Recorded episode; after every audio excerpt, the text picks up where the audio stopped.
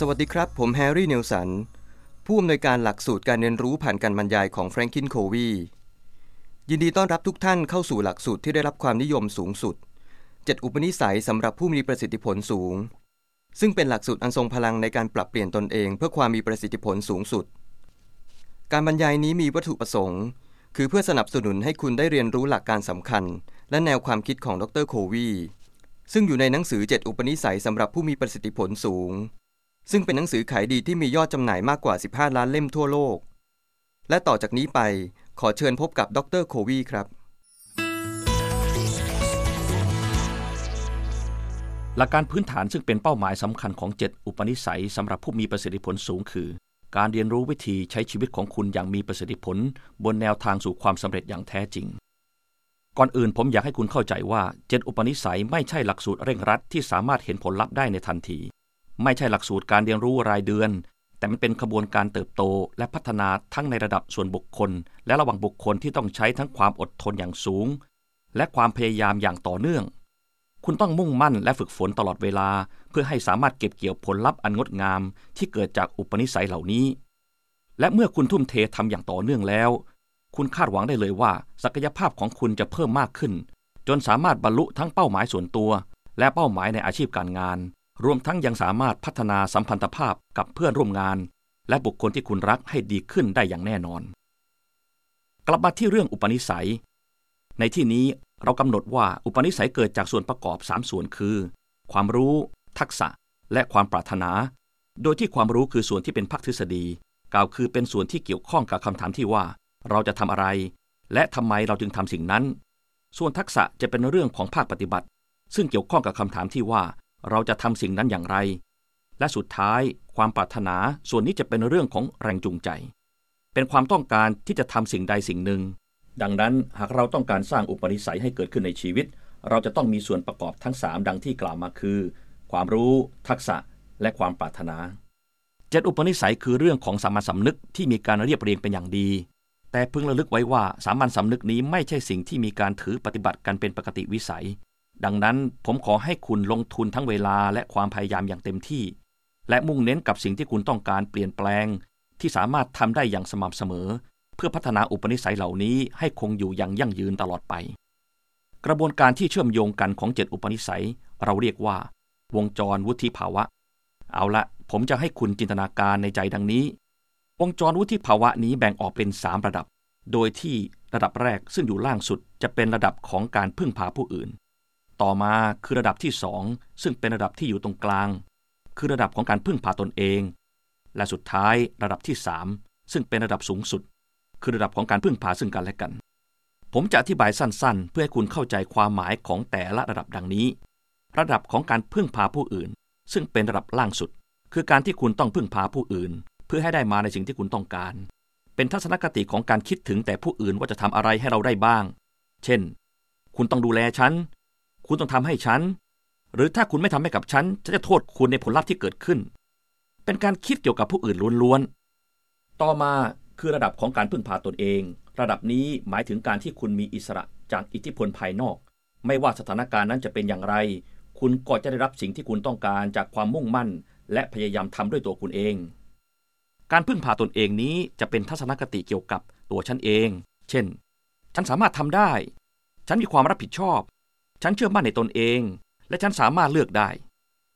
สุดท้ายคือระดับของการพึ่งพาซึ่งกันและกัน นี่คือระดับที่สูงที่สุดของวงจรวุฒิภาวะ คนที่อยู่ในระดับนี้จะคิดถึงคำว่าพวกเราเสมอ เพราะนี่คือรูปแบบของการสนับสนุนให้ผู้อื่น และตัวคุณเองร่วมกันสร้างความสำเร็จไปพร้อม ๆ กัน ดังที่กล่าวมาคือ การพึ่งพาซึ่งกันและกันนี้ เกี่ยวกับคำว่าพวกเรา ดังนั้นเราจึงมักได้ยินคำพูดที่ว่า เราร่วมมือกันได้ เราเป็นทีมเดียวกัน เราสามารถรวมศักยภาพ ความสามารถและความมุ่งมั่นทุ่มเทของพวกเราทุกคน เพื่อสร้างความสำเร็จที่ยิ่งใหญ่ได้เป็นต้น ต่อไปนี้เป็นเรื่องของความเข้าใจพื้นฐาน ผมอยากให้คุณลองพิจารณาสิ่งที่ผมกำลังจะพูดต่อไปนี้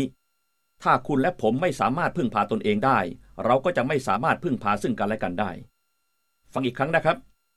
ถ้าคุณและผมไม่สามารถพึ่งพาตนเองได้ เราก็จะไม่สามารถพึ่งพาซึ่งกันและกันได้ ความหมายก็คือ เราจะไม่มีทางวิ่งได้เลย ถ้าเรายังเดินไม่ได้ และเราก็จะไม่สามารถเรียนรู้การทำงานร่วมกับผู้อื่นได้อย่างแน่นอน หากเราไม่สามารถบริหารตนเอง หรือพึ่งพาตนเองได้อย่างแท้จริง นี่จึงเป็นเหตุผลว่าทำไม 3 อุปนิสัยแรกซึ่งได้แก่หนึ่ง be proactive 2. เริ่มต้นด้วยจุดมุ่งหมายในใจ และ 3. ทำสิ่งที่สำคัญก่อน จึงมุ่งเน้นในเรื่องการบริหาร การควบคุม และการจัดการตนเอง ราะว่า 3 อุปนิสัยนี้ทำให้เกิดคุณลักษณะภายในตนเองที่แข็งแกร่งที่สุด และทำให้เกิดสิ่งที่ผมเรียกว่าชัยชนะส่วนตน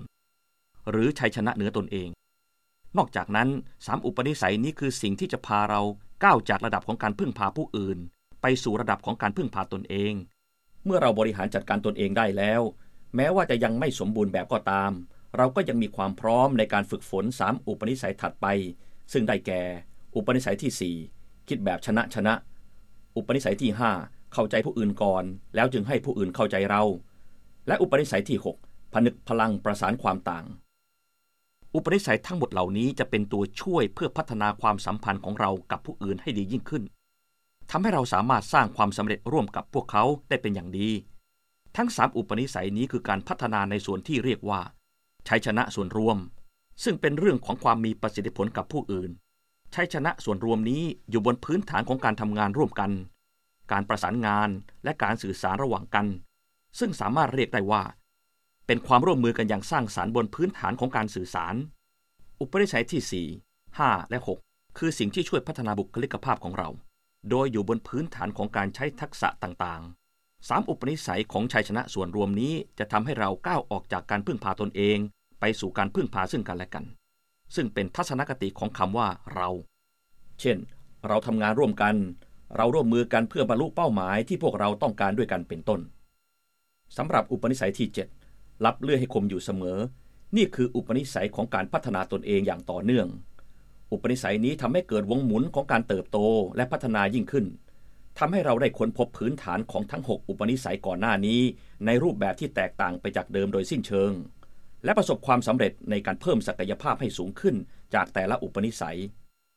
ตอนนี้ลองคิดดูว่า แกนแท้ของแต่ละอุปนิสัยคืออะไร จริงๆ แล้วมันคือหลักการนั่นเอง แต่ลองพิจารณาดูดีๆ ว่า ความหมายที่แท้จริงของคำว่าหลักการคืออะไร หลักการคือความเป็นจริงที่เกิดขึ้น เช่นเดียวกับกฎแรงดึงดูด หรือความเป็นไปของสิ่งของต่างๆ ตัวอย่างเช่น มีใครบ้างที่ตอนเรียนหนังสือไม่ได้สนใจเรียนเลย แต่พอคืนก่อนสอบ กับต้องมานั่งอดหลับอดนอน เร่งอ่านหนังสือทั้งคืน มีใครได้คะแนนสอบที่ดีจากวิธีนี้หรือไม่ หรือมีใครเคยทำการเกษตร แล้วเคยรีบเร่งทำงานกันแบบไม่ลืมหูลืมตาบ้างหรือเปล่า คุณต้องเร่งรีบทำทุกอย่าง เพราะว่าคุณลืมหว่านพืชในฤดูเพาะปลูก คุณจึงต้องทำทุกอย่างเพื่อสร้างผลผลิตให้ได้ทันกับฤดูเก็บเกี่ยว และแน่นอนว่าคุณจะไม่มีทางได้เก็บเกี่ยวผลผลิตได้เลย เพราะว่าการเกษตรนั้นจะต้องเป็นไปตามระบบธรรมชาติ ซึ่งมันถูกควบคุมไว้ด้วยหลักการนั่นเอง คุณคงเห็นแล้วใช่ไหมครับว่า หลักการก็คือกฎธรรมชาตินั่นเอง และสิ่งที่ผมจะพูดต่อไปนี้ คือแนวคิดที่สำคัญเป็นอย่างยิ่ง เป็นหัวใจหลักของแต่ละอุปนิสัย นั่นคือ อุปนิสัยเหล่านี้คุณต้องแลกมาด้วยความพยายามอย่างหนัก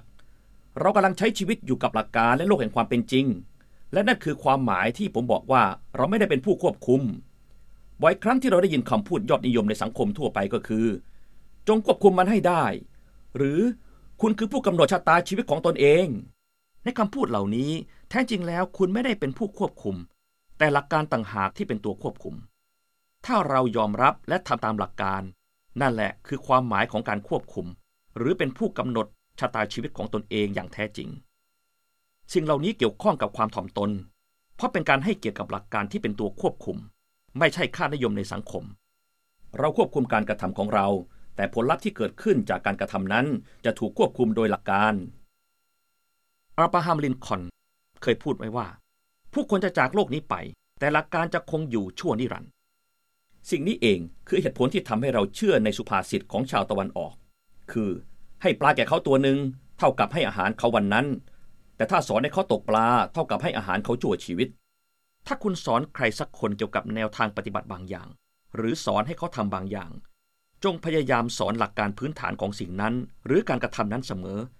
เพราะสถานการณ์อาจเปลี่ยนแปลงไป และแนวทางปฏิบัตินั้นอาจใช้ไม่ได้อีกต่อไป แต่หลักการจะยังคงเป็นเช่นเดิม มันสามารถประยุกต์ใช้ได้เสมอ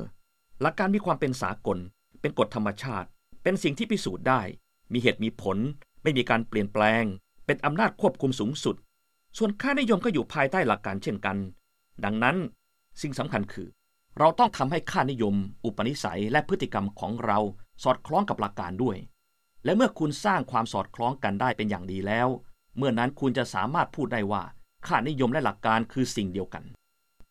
ตอนนี้ผมอยากแนะนำให้คุณรู้จักคำศัพท์ที่สำคัญอีกคำหนึ่งคือคำว่า กรอบความคิด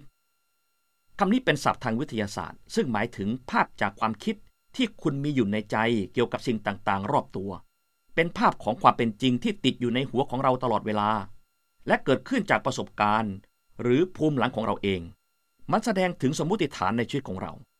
ปกติแล้วคนเรามักคิดว่าเรามองโลกในแบบที่มันเป็นอยู่ แต่ความเป็นจริงแล้วเรามองโลกในแบบที่เราเป็นต่างหาก เราสร้างภาพเหล่านั้นจากเงื่อนไข ประสบการณ์ และภูมิหลังของเราเอง จากแนวคิด แม่แบบ ความคาดหวังบางอย่างต่อสิ่งต่างๆ หรือจากสมมติฐานต่อความจริงภายนอก และทำให้เราคิดว่าสิ่งต่างๆ มันเป็นแบบนั้น ผมอาจอธิบายเกี่ยวกับตนเอง อาจอธิบายเกี่ยวกับคุณ หรืออาจอธิบายเกี่ยวกับสถานการณ์ราวกับว่า ผมกำลังอธิบายมันเป็นแบบนั้นจริง ๆ แต่แท้จริงแล้ว ผมกำลังอธิบายจากมุมมองของผมเองต่างหาก มันเป็นกรอบอ้างอิงของตัวผมเอง เป็นมุมมอง ระบบค่านิยม หรืออัตราชีวประวัติส่วนตัวของผมเอง จากนั้นจึงสร้างภาพเหล่านั้นออกมาสู่ภายนอก ตัวอย่างเช่น หากวันหนึ่งวันใดคุณได้เป็นพ่อหรือแม่คน คุณคิดว่ามุมมองของคุณจะไม่เปลี่ยนไปเลยครับ หรือถ้าหากว่าคุณได้เลื่อนตำแหน่งเป็นผู้จัดการเป็นครั้งแรก คุณคิดว่ายังคงมีมุมมองแบบเดิมอย่างนั้นหรือครับ นั่นแหละครับ คือกรอบความคิดใหม่ หรือแผนที่ใหม่ของคุณ เมื่อใดก็ตามที่คุณได้กลายเป็นผู้นำคนอื่น คุณไม่คิดจะมองโลกแตกต่างไปจากเดิมเลยหรือครับ เห็นไหมว่าเมื่อบทบาทเปลี่ยน มุมมองที่มีต่อโลกใบนี้ของคุณก็เปลี่ยนไป เพราะฉะนั้นวิธีที่จะเปลี่ยนพฤติกรรมของคนได้เร็วที่สุด คือต้องเปลี่ยนที่กรอบความคิดของพวกเขา นั่นก็คือการช่วยให้พวกเขาได้ค้นพบตัวเอง เอาละเราได้พูดเกี่ยวกับแนวคิดของหลักการ และกรอบความคิดกันมาพอสมควรแล้ว ต่อไปลองมาทำความเข้าใจกับความหมายของคำว่าประสิทธิผลกันบ้าง เพราะเรากำลังพูดถึงเจ็ดอุปนิสัยของผู้ที่มีประสิทธิผลสูงกันอยู่ ซึ่งไม่ใช่ประสิทธิผลแบบธรรมดาทั่วไป เรากำลังพูดถึงระดับของความมีประสิทธิผลขั้นสูง ซึ่งมันเป็นการก้าวกระโดดที่ยิ่งใหญ่เลยทีเดียว คุณคิดว่าความมีประสิทธิผลคืออะไร เราอาจบอกว่ามันคือความสำเร็จ แต่คำว่าความสำเร็จนี้จะให้ความหมายในเชิงของค่านิยมทางสังคม คือการมีพร้อมทุกอย่าง และนี่คือเหตุผลว่าทำไมเราจึงใช้คำว่าความมีประสิทธิผล เราต้องการสร้างภาพลักษณ์ และความรู้สึกของคำคำนี้ขึ้นมาใหม่ เพราะเรากำลังพูดถึงเจ็ดอุปนิสัยของผู้มีประสิทธิผลสูง พื่อให้เข้าใจมากขึ้น ลองนึกถึงนิทานอิศบเรื่องหนึ่งเกี่ยวกับชาวนาคนหนึ่งที่จู่ๆก็ได้รับโชคก้อนใหญ่ ชาวนาคนนี้ยากจนมาก งานการก็ไม่ค่อยมี แต่เขายังเลี้ยงห่านเอาไว้ตัวหนึ่งอยู่มาวันหนึ่งเขาสังเกตเห็นว่ามีไข่ทองคำใบใหญ่อยู่ข้างๆตัวห่านเขาประหลาดใจมากและดีใจอย่างที่สุดเมื่อพบว่าไข่นั้นเป็นทองคำแท้ๆวันต่อมาเขาเห็นว่ามีไข่ทองคำอีกหนึ่งใบ และวันต่อมาก็มีอีกหนึ่งใบ ทุกๆ วันจะมีไข่ทองคำใบใหม่เกิดขึ้นเสมอ ตอนนี้เขากลายเป็นเศรษฐีและร่ำรวยมาก แต่ความโลภของเขาก็มีเพิ่มมากขึ้นเช่นกัน เขาต้องการไข่ทองคำทั้งหมด และต้องการเดี๋ยวนั้น ดังนั้นเขาจึงฆ่าห่านเพื่อที่จะเอาไข่ทองคำทั้งหมด ที่เขาคิดว่ามีอยู่ในท้องห่าน แต่เขาก็ไม่เจอไข่ทองคำแม้แต่ฟองเดียว ในนิทานเรื่องนี้มีใจความสำคัญของความมีประสิทธิผลรวมอยู่ด้วย นั่นคือ โดยพื้นฐานแล้วความมีประสิทธิผลจะเกิดขึ้นจากสองสิ่ง ได้แก่ 1. การได้รับในสิ่งที่คุณต้องการ และ 2. การได้รับในสิ่งที่คุณต้องการในแบบที่คุณสามารถได้รับ ครั้งแล้วครั้งเล่าอย่างต่อเนื่อง เราเรียกสิ่งนี้ว่า ความสมดุลของผลผลิต และความสามารถในการผลิต หรือ PPC balance โดยที่ผลผลิตหรือ P หมายถึงผลผลิตของผลลัพธ์ที่เราต้องการ ซึ่งเปรียบได้กับไข่ทองคำและความสามารถในการผลิต หรือ PC หมายถึงความสามารถที่เราจะสร้างผลผลิตให้เกิดขึ้นได้ ในที่นี้ก็คือสุขภาพและสวัสดิภาพของหัน หรืออาจพูดได้ว่า ความสามารถในการสร้างผลลัพธ์อย่างต่อเนื่อง ก็เปรียบได้กับ ความสามารถของหานที่จะผลิตไข่ทองคำให้ได้อย่างต่อเนื่องนั่นเอง คุณสามารถประยุกต์ใช้แนวคิดเรื่องความสมดุล ระหว่างผลผลิตและความสามารถในการผลิตนี้ได้กับทุกสายงานของมนุษย์ มีกี่คนที่ได้เคยพูดหรือรู้ตัวว่า ขาดความสมดุลระหว่างผลผลิตและความสามารถในการผลิต เช่น รถยนต์ของคุณ หรือเครื่องตัดหญ้า เคยละเลยสิ่งเหล่านี้บ้างไหมครับ แน่นอนว่าการดูแลความสามารถในการผลิตให้อยู่ในสภาพดีต้องใช้เวลา ความเอาใจใส่และเงินด้วย แต่ในบางครั้งเมื่อเรารีบเร่ง และต้องการที่จะใช้มันในทันที เราก็ติดเครื่องยนต์ให้มันทำงาน โดยไม่คิดถึงการซ่อมบำรุงเลย ความสามารถในการผลิต ขาดการดูแลเอาใจใส่ ท้ายที่สุดคุณก็จะไม่มีไข่ทองคำเพราะหานได้ตายลง แล้วเรื่องของร่างกายล่ะ มีสักกี่คนที่ออกกำลังกายอย่างสม่ำเสมอ และมีกี่คนที่รู้ว่า คนเราควรออกกำลังกาย แน่นอน พวกเราทุกคนรู้ดีว่าจะเกิดอะไรขึ้นกับร่างกายของเรา ถ้าเราละเลยการออกกำลังกาย ซึ่งเปรียบได้กับความสามารถในการผลิตผลลัพธ์ด้านลบจะเกิดขึ้นอย่างแน่นอน ซึ่งพวกเราก็รู้อยู่แก่ใจ ระบบภูมิคุ้มกันร่างกายของเราก็จะอ่อนแอลง และมันก็จะส่งผลให้เราติดเชื้อโรคอย่างง่ายดาย ในส่วนของความคิดล่ะ เราจะพัฒนาความคิดได้อย่างไร ในส่วนนี้ต้องอาศัยการเรียนรู้อย่างต่อเนื่อง ไม่เช่นนั้น เราก็จะเป็นคนล้าหลัง ถ้าเราไม่พยายามหาความรู้เพิ่มเติมในสายงานที่เราทำอยู่อย่างสม่ำเสมอ มีการประเมินว่าความรู้ในอาชีพใดก็ตาม จะสามารถนำไปใช้ได้อย่างมีประสิทธิผลเพียงแค่ 4 ปีเท่านั้น หากไม่มีการเรียนรู้เพิ่มเติม มันก็จะไม่สามารถนำไปใช้ได้อีกต่อไป ดังนั้นคุณจะเห็นได้ว่าความมีประสิทธิผลของคนคนหนึ่งทั้งในด้านร่างกาย ความคิด หรือแม้แต่จิตวิญญาณ ก็คือเรื่องความสมดุลระหว่างผลผลิต และความสามารถในการผลิตนั่นเอง ซึ่งมันเป็นองค์ประกอบสำคัญของความมีประสิทธิผล เรื่องของความสัมพันธ์ก็เช่นเดียวกัน เราลองมาดูที่ความสัมพันธ์ในชีวิตสมรส คุณอาจจะเคยได้ยินเรื่องประมาณนี้ คนที่ประสบความสำเร็จอย่างสูงคนหนึ่งเขาเริ่มจากไม่มีอะไรเลย กระทั่งกลายเป็นคนที่มีสมบัติเป็นล้านล้าน แต่ชีวิตครอบครัวกับล้มเหลวอย่างสิ้นเชิง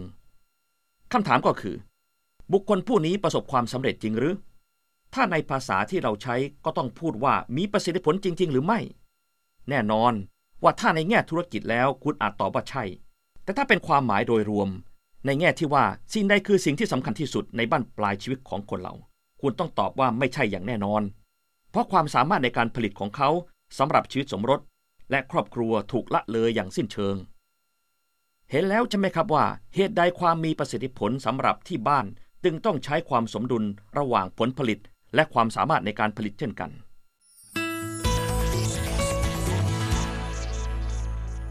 เรามาเริ่มต้นกันที่อุปนิสัยที่ 1 Be proactive ซึ่งเป็นอุปนิสัยพื้นฐานแรกสุด ความหมายโดยรวมของอุปนิสัยที่หนึ่งคือ ชีวิตของคุณคือผลผลิตของค่านิยมของคุณ ไม่ใช่ความรู้สึกของคุณ เป็นผลผลิตที่เกิดจากการตัดสินใจ ไม่ใช่เงื่อนไข ส่วนการเป็นคน proactive หมายถึง การที่คุณใช้ความคิดเริ่มในการกระทำสิ่งที่สำคัญ และสร้างสรรค์ให้เกิดขึ้นจริง พูดอีกอย่างหนึ่งคือ คุณคือพลังสร้างสรรค์สำหรับชีวิตของคุณเอง หากเปรียบเทียบกับเรื่องของคอมพิวเตอร์ อุปนิสัยที่หนึ่ง ก็เหมือนกับคนที่รู้ว่าตัวเองเป็นโปรแกรมเมอร์ มันคือสติในการรู้ว่าทางที่ดีที่สุดในการคาดเดาอนาคตของคุณ ก็คือการต้องสร้างมันขึ้นมา ตรงข้ามกับคน proactive ก็คือ reactive ซึ่งมีความหมายว่าชีวิตของคุณคือผลลัพธ์ของความรู้สึก อารมณ์และแรงกระตุ้น หรือวิธีการที่ผู้อื่นปฏิบัติกับคุณ เช่น คุณโมโหใส่เพื่อนร่วมงาน หรือบุคคลที่คุณรักที่บ้าน เนื่องจากความหงุดหงิด คุณรู้สึกเหมือนตกเป็นเหยื่อ หรือรู้สึกเหมือนกับว่าอยู่ภายใต้การควบคุมจากแรงภายนอก จากการที่ผู้อื่นกระทำกับคุณ พวกเขาทำให้คุณเป็นแบบนั้น และทำให้คุณมีคำแก้ตัวต่างๆ นานาที่พูดว่า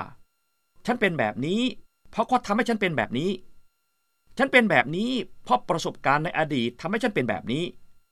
ฉันเป็นแบบนี้เพราะสิ่งต่างๆ รอบตัวที่เกิดขึ้นกับฉันตลอดวันทำให้ฉันเป็นแบบนี้ จากนั้นคุณก็ไม่ทำอะไรเลย อุปนิสัยที่หนึ่งคืออุปนิสัยของการมีสติที่สามารถแยกแยะตัวเองออกจากทุกสิ่งที่เกิดขึ้นกับคุณ รวมถึงเรื่องของความรู้สึก อารมณ์ หรือแม้กระทั่งเรื่องของพันธุกรรมที่ได้รับการถ่ายทอดมา พื้นฐานที่สำคัญของอุปนิสัยที่1 be proactive คือการมีความรับผิดชอบ โดยมีแนวคิดที่ว่า คุณและฉันมีความสามารถในการเลือกตอบสนอง ความหมายก็คือ ฉันมีความรับผิดชอบ ฉันสามารถรับผิดชอบต่อการตอบสนองของฉัน เราสามารถขยายความอุปนิสัยที่หนึ่งได้ว่า be proactive คือความสามารถของเราในการให้คุณค่ากับค่านิยม ที่อยู่บนหลักการ เหนือแรงกระตุ้นจากภายนอกคำพูด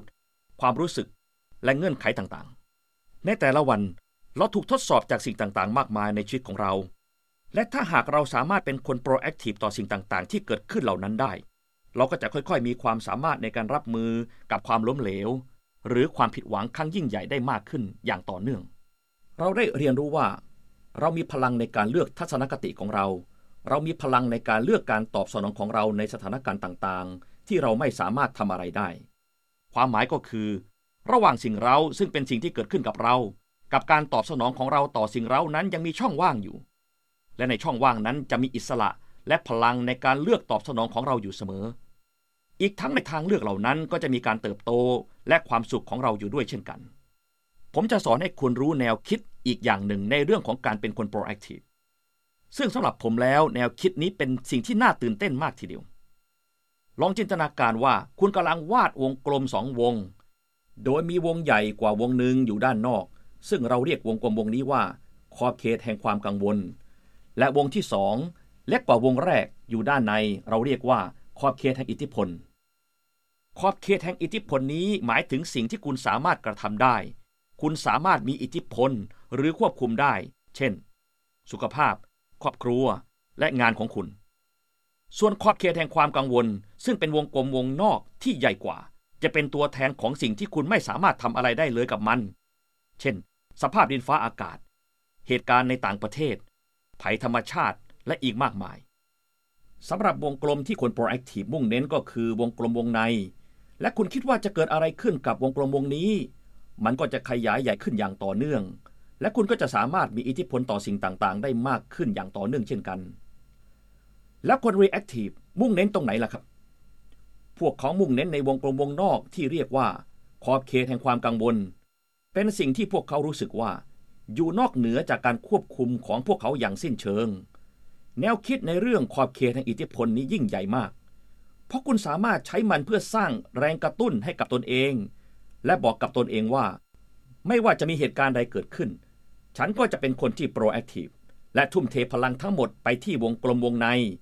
หรือสิ่งต่างๆ ที่ฉันสามารถทำบางสิ่งบางอย่างได้ และเมื่อฉันอดทนและมั่นคงอย่างสม่ำเสมอ ขอบเขตแห่งอิทธิพลนี้ก็จะขยายใหญ่ขึ้น ในขณะที่เรากำลังก้าวเข้าสู่อุปนิสัยที่สองเริ่มต้นด้วยจุดมุ่งหมายในใจ ผมอยากอธิบายให้เห็นถึงมุมมองของอุปนิสัยนี้ ซึ่งสอดคล้องกับอุปนิสัยที่หนึ่งโดยใช้เรื่องของคอมพิวเตอร์มาเปรียบเทียบเช่นเดิม อุปนิสัยที่หนึ่งกล่าวว่า คุณคือโปรแกรมเมอร์ ส่วนอุปนิสัยที่สองเริ่มต้นด้วยจุดมุ่งหมายในใจ จะหมายถึงการเขียนโปรแกรม หากคุณเป็นโปรแกรมเมอร์ คุณก็จะต้องเขียนโปรแกรมให้สอดคล้องกับค่านิยมของคุณให้มากที่สุด ให้ลองคิดแบบนี้ครับ อุปนิสัยที่สองเป็นอุปนิสัยของวิสัยทัศน์ส่วนตน ซึ่งหมายถึงการที่คุณมีวิสัยทัศน์หรือความรู้สึกส่วนตน ถึงพลังจากภายในสำหรับการเลือกตอบสนอง โดยที่คุณสามารถเลือกโดยอ้างอิงจากพื้นฐานค่านิยมส่วนตัวของคุณเอง นั่นแหละครับคืออุปนิสัยที่สองอุปนิสัยนี้เป็นเรื่องของภาวะผู้นำส่วนบุคคล มีพื้นฐานอยู่บนวิสัยทัศน์ และเป็นเหมือนกับโปรแกรมที่คุณเขียนขึ้นมาด้วยตัวคุณเอง คุณต้องมีภาวะผู้นำในชีวิตส่วนตัว ในชีวิตครอบครัว และในชีวิตการทำงานของคุณ ภาวะผู้นำนี้เกี่ยวข้องกับทิศทางสำหรับการดำเนินชีวิตของมนุษย์ คุณเป็นคนตัดสินระบบค่านิยม อุปนิสัยที่สองอยู่บนพื้นฐานหลักการของภาวะผู้นำส่วนบุคคล เป้าหมาย การสร้างทางจิตใจและปณิธาน สิ่งที่ตรงกันข้ามกับอุปนิสัยที่สองคือการขาดซึ่งการสร้างทางจิตใจ ปราศจากปณิธาน ไม่มีการสร้างวิสัยทัศน์ถึงภาพในอนาคต มีเพียงแค่ปล่อยให้สิ่งต่างๆ เกิดขึ้นในชีวิต ไม่มีการมุ่งเน้น เป็นการเริ่มต้นโดยปราศจากเป้าหมายที่เฉพาะเจาะจงในใจ ดังนั้นอุปนิสัยที่สองเริ่มต้นด้วยจุดมุ่งหมายในใจ ส่วนหนึ่งก็คือบทพิสูจน์ถึงความหมายในชีวิตของเรา เป็นคำถามที่ว่าเป้าหมายในชีวิตของเราคืออะไร เอกลักษณ์ของเราคืออะไร ไม่ใช่การปล่อยให้ชีวิตดำเนินไปตามโปรแกรมของผู้อื่นที่เขียนให้กับชีวิตของเรา และหลังจากนั้นเราก็จะมากล่าวโทษกับความล้มเหลวของโปรแกรมนั้น สิ่งที่น่าสนใจเกี่ยวกับชีวิตก็คือ สิ่งต่างๆ จะมีการสร้างขึ้นสองครั้งเสมอ โดยการสร้างครั้งแรกคือการสร้างทางจิตใจ เป็นการสร้างสรรค์ของจิตใจและจิตวิญญาณร่วมกัน ส่วนการสร้างครั้งที่สองคือการสร้างทางกายภาพ ไม่ว่าจะเป็นบ้านหรือสำนักงาน หรือแม้แต่รถยนต์ของคุณล้วนถูกสร้างขึ้นทางจิตใจก่อนในทุกรายละเอียด จากแผนงานสู่พิมพ์เขียวก่อนที่มันจะถูกสร้างขึ้นจริง ๆ ทางกายภาพ ช่างไม้ทุกคนจะมีกฎประจำใจที่กล่าวไว้ว่า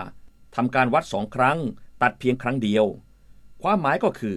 คุณต้องมีความแน่ใจในพิมพ์เขียวของคุณ หรือการสร้างครั้งแรก ว่าเป็นสิ่งที่คุณต้องการอย่างแท้จริง ซึ่งนั่นหมายความว่าคุณได้คิดอย่างละเอียดรอบคอบแล้ว การเริ่มต้นด้วยจุดมุ่งหมายในใจ คือการตัดสินใจครั้งสำคัญและยิ่งใหญ่ในชีวิตทำไมเหรอครับ ก็เพราะว่าการตัดสินใจครั้งนี้ จะมีอิทธิพลต่อการตัดสินใจอื่นๆ ไม่ว่าจะเป็นเรื่องเล็กหรือเรื่องใหญ่ อะไรคือหลักการที่ฉันต้องการใช้ในการดำเนินชีวิต อะไรคือหลักการที่เราต้องการให้ครอบครัวของเรายึดเหนี่ยว อะไรคือหลักการที่เราต้องการให้องค์กรมุ่งเน้น เห็นไหมว่าคุณกำลังทำการตัดสินใจว่า สิ่งใดที่มีความสำคัญอย่างแท้จริง สิ่งนี้เป็นเสมือนพื้นฐานแรกสุดที่จะทำให้คุณสามารถรู้อยู่ตลอดเวลาถึงทิศทางในชีวิตของคุณ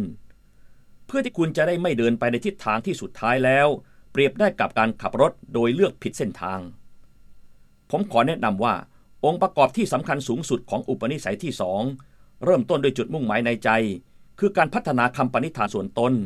หรือข้อความที่บ่งบอกถึงเป้าหมายส่วนบุคคล และคำปณิธานของครอบครัว ผมคิดว่าสิ่งนี้เป็นกิจกรรมที่สำคัญมากจริง ๆ ของอุปนิสัยที่สองสำหรับองค์กรก็เช่นเดียวกัน ผมอยากให้องค์กรต่างๆ มีการพัฒนาคำปณิธานกันทั่วทั้งองค์กร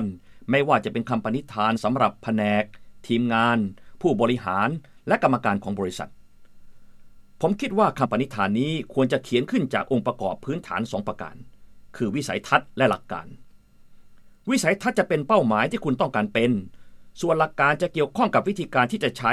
เพื่อทำให้เป้าหมายนั้นสำเร็จสำหรับในองค์กรแล้วเราจะตั้งคำถามว่า องค์กรนี้ดำเนินธุรกิจเกี่ยวกับอะไร อะไรคือเป้าหมายหรือปณิธานที่สำคัญขององค์กร จากนั้นเราก็จะถามต่อว่า สิ่งนี้ให้คุณค่าอะไรบ้างต่อองค์กร คุณจะเห็นได้ว่ามันมีสองส่วนตามที่ผมกล่าวมา นั่นคือ วิสัยทัศน์และค่านิยมที่มีหลักการเป็นศูนย์กลาง นี่เป็นงานที่ลึกซึ้งละเอียดอ่อน ซึ่งคุณต้องใช้มุมมอง เวลาและความอดทน มันอาจใช้เวลาหลายเดือน หรืออย่างน้อยก็หลายสัปดาห์ในการเขียนมันขึ้นมา เราต้องภาคเพียรพยายาม ในขณะที่เราสร้างวิสัยทัศน์และเป้าหมายให้เกิดขึ้นจำไว้ว่าวิสัยทัศน์ไม่เหมือนกับหลักการและค่านิยม วิสัยทัศน์ต้องใช้สติ จินตนาการ ความถ่อมตน การเปิดใจ และจิตสำนึกเป็นอย่างสูง เหมือนกับที่วิกเตอร์แฟรงเกิลได้กล่าวไว้ว่า สิ่งที่ฉันได้เรียนรู้ก็คือ คุณไม่ได้สร้างคำปณิธานของคุณขึ้นมา แต่คุณค้นหามัน และปลดปล่อยมันออกมาจากตัวคุณ ทุกๆ คนมีพรสวรรค์ ศักยภาพ และคุณลักษณะเฉพาะตัวซ่อนอยู่ภายใน เพียงแต่เราต้องใช้มันจนกระทั่งสามารถรู้สึกได้จากภายในว่าเราค้นพบมันแล้ว พรสวรรค์ของคุณคืออะไร การจะได้รู้นั้นคุณต้องใช้ความรู้และระยะเวลาในการฟังเสียงภายในตัวคุณเอง และจากผู้อื่นที่มองเห็นศักยภาพในตัวคุณ พยายามรับรู้ความเชื่อมั่นที่ผู้อื่นมีต่อตัวคุณ ศึกษาชีวิตของคนอื่นที่สร้างแรงบันดาลใจให้กับคุณ และค้นหาว่าอะไรที่คุณชื่นชมในตัวพวกเขาเหล่านั้น พยายามทำอย่างต่อเนื่อง แล้วคุณจะได้รู้ว่า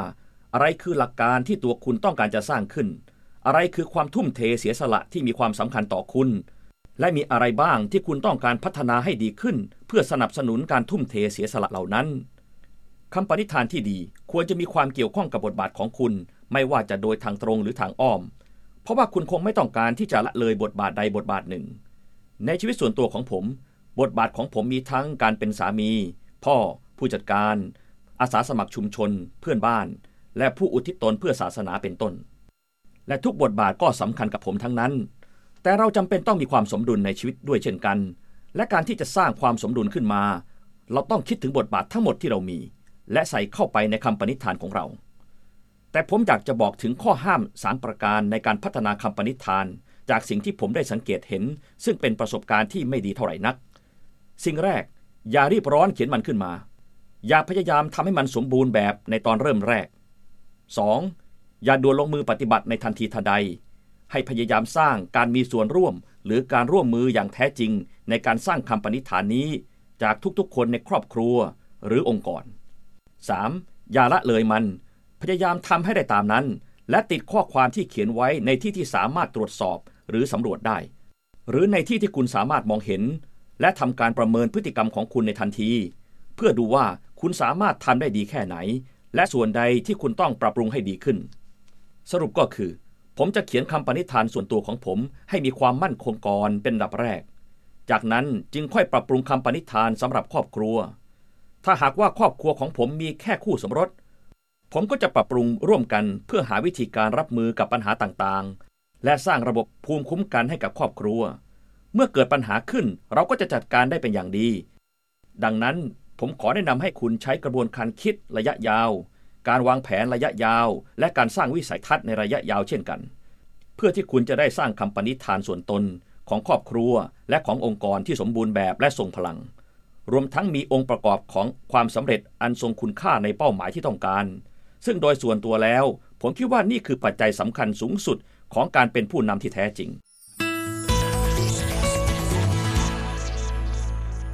เรามาทบทวนกันคร่าวๆ ในอุปนิสัยที่ 1 be proactive คือการรู้ตนเองว่าคุณเป็นโปรแกรมเมอร์ อุปนิสัยที่ 2 เริ่มต้นด้วยจุดมุ่งหมายในใจ คือการที่คุณเขียนโปรแกรมนั้นขึ้นมา อุปนิสัยที่ 3 คือคุณให้โปรแกรมทำงาน หรือลงมือปฏิบัติตามที่คุณเขียนไว้ สิ่งที่ตรงกันข้ามกับอุปนิสัยที่ 3ทำสิ่งที่สำคัญก่อน คือทำสิ่งที่สำคัญรองลงมาก่อน หรือทำสิ่งสำคัญที่สุดทีหลัง หากเป็นเช่นนี้คุณก็จะพบกับความยุ่งยากในความคิดอันยุ่งเหยิง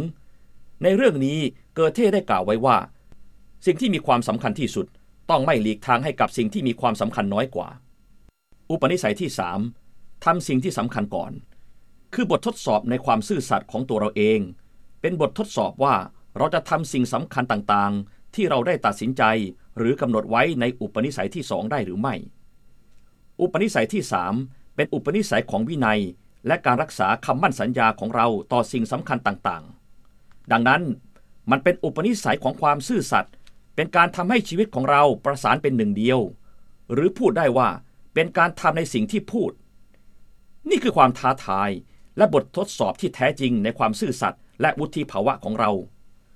อุปนิสัยที่ 3 เป็นหลักการของการบริหารเวลาในการทำสิ่งที่สำคัญก่อน ในขณะที่อุปนิสัยที่สองจะเป็นหลักการของภาวะผู้นำในการตัดสินใจว่าสิ่งใดบ้างที่มีความสำคัญสูงสุด หรือพูดอีกอย่างหนึ่งก็คือ ในอุปนิสัยที่3คุณจัดการและปฏิบัติในสิ่งที่มีความสำคัญ ที่คุณได้ตัดสินใจหรือกำหนดไว้ในอุปนิสัยที่สองนั่นเอง ในอุปนิสัยที่3หัวใจสำคัญคือกรอบความคิดหรือวิธีการคิดซึ่งมุ่งเน้นที่ความสัมพันธ์มากกว่าตารางเวลางานทำไมต้องเป็นอย่างนั้น ก็เพราะว่าสิ่งที่สำคัญที่สุดในชีวิตของเราก็คือความสัมพันธ์ กรอบความคิดหรือวิธีการคิดแบบดั้งเดิมในเรื่องของการบริหารเวลา จะเกี่ยวข้องกับเวลา ตารางเวลา การควบคุม และประสิทธิภาพ นั่นก็คือการทำสิ่งต่างๆ ให้เร็วขึ้น เห็นได้ชัดว่ากรอบความคิดแบบนี้จะให้ความสำคัญกับประสิทธิภาพและการควบคุม เราจึงเรียกสิ่งนี้ว่าการบริหารเวลา โดยมีนาฬิกาเป็นสัญลักษณ์ และเป็นตัวผลักดันเราไปสู่ความมีประสิทธิภาพ แต่นี่ไม่ใช่ความมีประสิทธิผล คุณเคยแก้ปัญหายากๆ อย่างเร่งรีบกับคนที่คุณรักหรือไม่ ผลลัพธ์จะเป็นอย่างไร ผมบอกได้เลยว่า มันไม่ได้ช่วยอะไรเลย แล้วเราจะทำอย่างไรเพื่อให้ทุกอย่างดีขึ้น ให้มีประสิทธิผลมากขึ้น และทำให้เร็วขึ้น ลองมาดูกรอบความคิดที่ผมอยากให้คุณได้เรียนรู้ ซึ่งมีเข็มทิศเป็นสัญญลักษณ์ ไม่ใช่นาฬิกา และอยู่บนจิตสำนึกของการมุ่งเน้นกับสิ่งสำคัญสูงสุดในชีวิตของเรา ซึ่งจะเป็นอะไรไปไม่ได้ นอกจากเรื่องของความสัมพันธ์ ในแง่ของธุรกิจก็เช่นเดียวกัน ทั้งความสัมพันธ์กับลูกค้า ในหมู่พนักงานและอื่นๆ โดยพื้นฐานแล้ว ปัจจัยสำคัญของความมีประสิทธิผลทั้งปวง ก็จะเกี่ยวข้องกับเรื่องของคน และความสัมพันธ์ที่อยู่ภายใต้การควบคุมของหลักการในเชิงศีลธรรม หรือการรู้ว่าอะไรถูกอะไรผิดนั่นเอง รวมถึงความซื่อสัตย์ต่อหลักการเหล่านั้นด้วย ในเรื่องของความสัมพันธ์นี้จำเป็นอย่างยิ่งที่เราต้องเปิดใจให้กว้าง เพื่อเปิดรับมุมมองใหม่ กรอบอ้างอิงใหม่ กรอบความคิดใหม่ และแผนที่ใหม่ ซึ่งอยู่บนพื้นฐานของความสัมพันธ์ ไม่ใช่ตารางเวลางาน บนหลักการไม่ใช่ค่านิยม บนภาวะผู้นำแล้วจึงต่อด้วยการจัดการ บนเข็มทิศก่อนแล้วจึงดูนาฬิกา วิธีการหนึ่งที่ดีมากๆ ในการทำสิ่งนี้คือการเขียนลงบนกระดาษก่อนว่า อะไรคือสิ่งสำคัญเป็นอย่างยิ่งสำหรับคุณ อะไรคือสิ่งสำคัญสูงสุดในชีวิตของคุณ หรือที่มีความสำคัญอย่างยิ่งยวด ผมจะพูดถึงคำทั่วไป เช่น คน ความสัมพันธ์ ครอบครัว สุขภาพ ความซื่อสัตย์ บริการเป็นต้น ในสิ่งเหล่านี้อะไรคือสิ่งที่สำคัญสูงสุดสำหรับคุณ เขียนออกมาสักห้าหรือหกสิ่ง โดยคิดให้ละเอียดถี่ถ้วน เพราะว่าคุณต้องจัดลำดับความสำคัญมันด้วย ตอนนี้ให้คุณคิดถึงกิจกรรมหนึ่งอย่างในชีวิตของการทำงาน ซึ่งคุณรู้ว่า หากทำได้อย่างดีเลิศและต่อเนื่องแล้ว จะทำให้เกิดผลลัพธ์ที่วิเศษเป็นอย่างมาก อีกในหนึ่งก็คือ ให้คิดถึงกิจกรรมในชีวิตส่วนตัวและชีวิตการทำงาน เพื่อที่เราจะได้ช่วยให้คุณรักษาไว้ ซึ่งสิ่งสำคัญที่สุดที่คุณได้ระบุไว้ก่อนหน้านี้นั่นเอง ถึงตรงนี้คุณได้ระบุไว้แล้วว่า สิ่งใดที่สำคัญที่สุดสำหรับคุณ และกิจกรรมใดในชีวิตส่วนตัว และชีวิตการทำงาน ที่คุณรู้เป็นอย่างดีว่า หากทำได้อย่างดีเลิศ ก็จะเกิดผลลัพธ์ที่น่าอัศจรรย์เป็นอย่างมาก หลายๆ คนมักจะเขียนว่า สิ่งที่สำคัญที่สุดก็คือ ครอบครัว หรือคนที่คุณรัก ผมรู้ว่าคุณก็น่าจะเขียนแบบนั้น เพราะจากประสบการณ์ที่ผมได้เดินทางไปบรรยายมาแล้วทั่วโลก ทุกคนส่วนใหญ่มักคิดเหมือนกันในเรื่องนี้ นอกจากนี้ คุณก็จะพบว่าได้เขียนกิจกรรมที่เกือบจะเหมือนเหมือนกันทุกคนอีกด้วย คุณจะให้ความสำคัญกับการเตรียมการ การป้องกัน การขยายความค่านิยม การวางแผน การสร้างความสัมพันธ์ และการสื่อสารอย่างลึกซึ้งกับบุคคลสำคัญในชีวิตของคุณ แน่นอนว่าคุณอาจใช้คำที่แตกต่างกันออกไป แต่ในความหมายจริง ๆ แล้ว ก็เกือบจะเหมือนกันแทบทั้งสิน้น จุดประสงค์คือ เราต้องการให้คุณเปลี่ยนไปสู่กรอบความคิดใหม่ ซึ่งเป็นวิธีคิดที่มีพื้นฐานอยู่บนหลักการและความสัมพันธ์ มากกว่าสิ่งของและตารางเวลางาน พูดอีกอย่างหนึ่งก็คือ เรื่องของภาวะผู้นำต้องมาก่อนการจัดการ หรือความสัมพันธ์ต้องมาก่อนตารางเวลางาน หรือเข็มทิศต้องมาก่อนนาฬิกาคำศัพท์หลักของตารางเวลาคือสำคัญกับเร่งด่วน โดยที่ความสำคัญจะมาจากภายในตัวคุณเอง เป็นระบบค่านิยมของคุณบนพื้นฐานของหลักการ เมื่อคุณให้ปณิธานหรือกลยุทธ์เป็นศูนย์กลางของเป้าหมาย คุณจะสามารถลงมือปฏิบัติตามแผนได้อย่างมีประสิทธิผล ส่วนความเร่งด่วนจะเกิดขึ้นจากสภาพแวดล้อมนอกตัวคุณ มันจะกดดันคุณ มันจะอยู่รอบๆตัวคุณ หรืออยู่ตรงหน้าคุณ และมันก็เป็นที่นิยมกันอย่างแพร่หลาย มันอาจฝังลึกอยู่ในระบบค่านิยมของสังคม มันมีแต่ความเร่งรีบ และสามารถที่จะดึงความสนใจของคุณได้ในทันที เอาละ คุณต้องตัดสินใจแล้วว่า อะไรที่สำคัญอย่างแท้จริงในชีวิตของคุณ และผมขอถามคุณอีกว่า อะไรคือกิจกรรมหนึ่งอย่างที่คุณรู้ว่า ถ้าคุณทำได้อย่างต่อเนื่องและดีเลิศแล้ว คุณก็จะได้ผลลัพธ์ที่น่าอัศจรรย์ นั่นแหละคือสิ่งสำคัญของคุณที่คุณได้มองเห็นแล้ว ต่อไปมาดูตารางเวลาในพื้นที่หนึ่งกัน คุณจะสังเกตเห็นว่า มันมีทั้งความเร่งด่วนและความสำคัญ ปกติแล้วเราจะเรียกสิ่งเหล่านี้ว่าปัญหาหรือวิกฤตการณ์ซึ่งเปรียบได้กับการดับไฟสำหรับกิจกรรมในพื้นที่หนึ่งนี้ ส่วนใหญ่จะมีกำหนดเวลาชัดเจน ดังนั้นมันอาจจะเป็นปัญหาที่เข้ามาใหม่ หรือเป็นปัญหาจากการที่คุณละเลยทำงานที่มีอยู่แล้วก็ได้ ตารางเวลาพื้นที่สองไม่มีความเร่งด่วน แต่มีความสำคัญ การป้องกันไม่ใช่เรื่องของความเร่งด่วน ตารางพื้นที่สองจะเป็นเรื่องของการป้องกัน การเตรียมการ การวางแผน การสร้างความสัมพันธ์ การให้อำนาจ การพัฒนาตนเอง การปรับปรุงคำปณิธานส่วนตนเป็นต้น ตารางพื้นที่สองนี่แหละครับ คือพื้นที่ของภาวะผู้น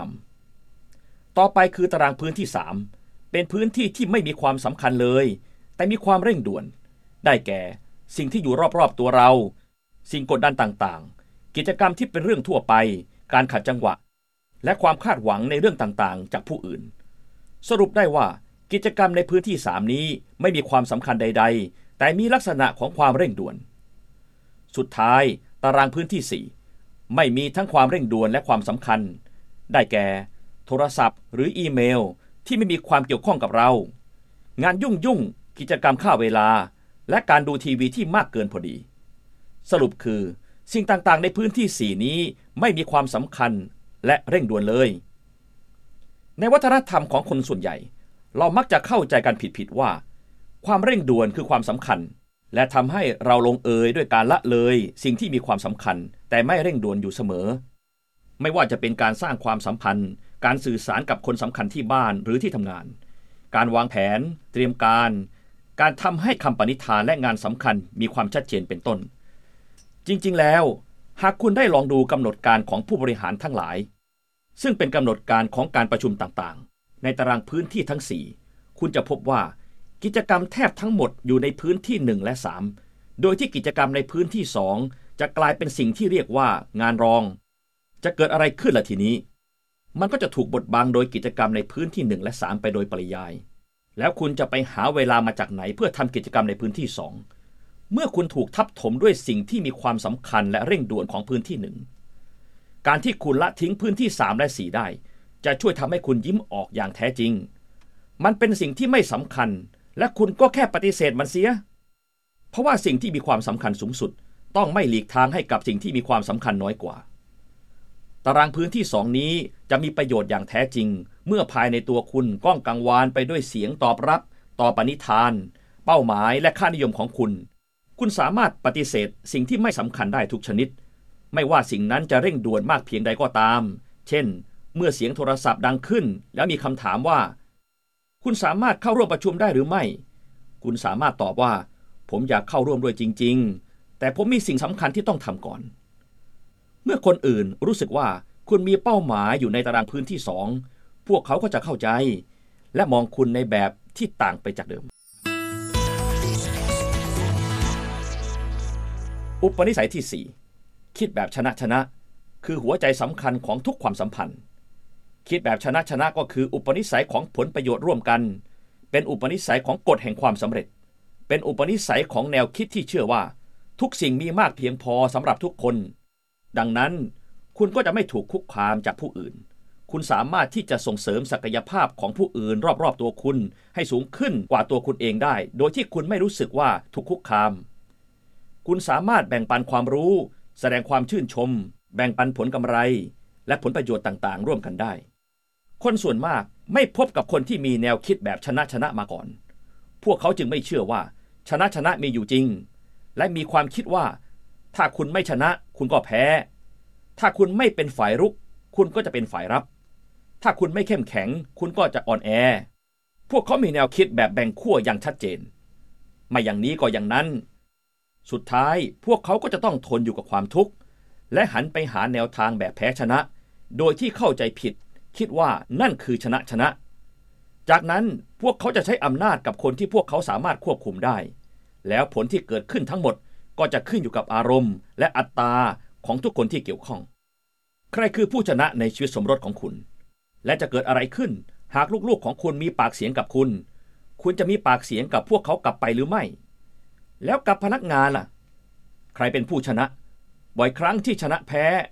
กลายเป็นความอาฆาต หรือขัดแย้งกันอย่างดุเดือด จนทำให้เกิดอัตราระหว่างกัน และพวกเขาก็จะไม่สนใจว่าตัวเองจะต้องแพ้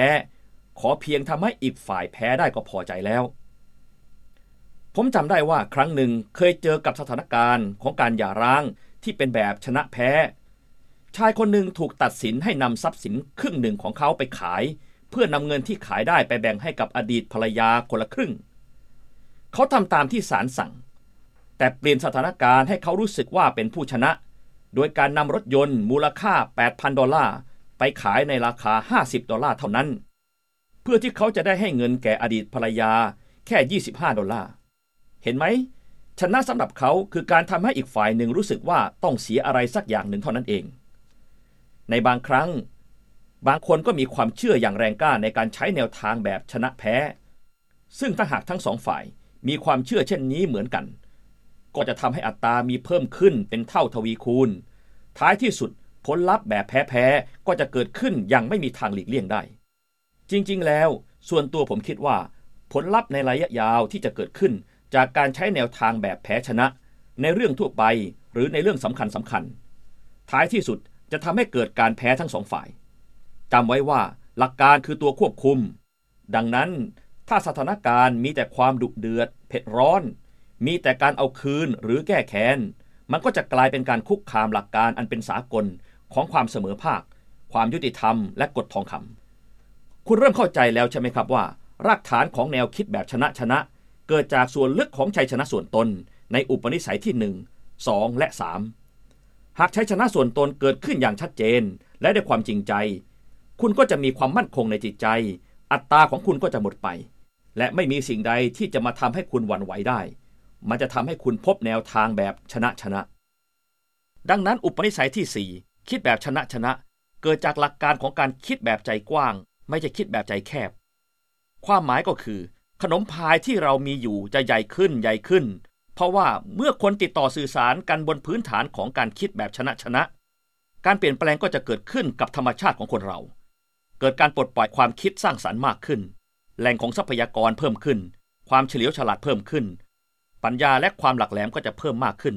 แผ่ขยายไปทุกส่วนทั่วทั้งองค์กร เราจะมองปัญหาต่างไปจากเดิม เข้าใจต่างไปจากเดิม และสร้างสรรค์ทางเลือกใหม่ๆ ซึ่งเป็นผลมาจากความคิดแบบใจกว้าง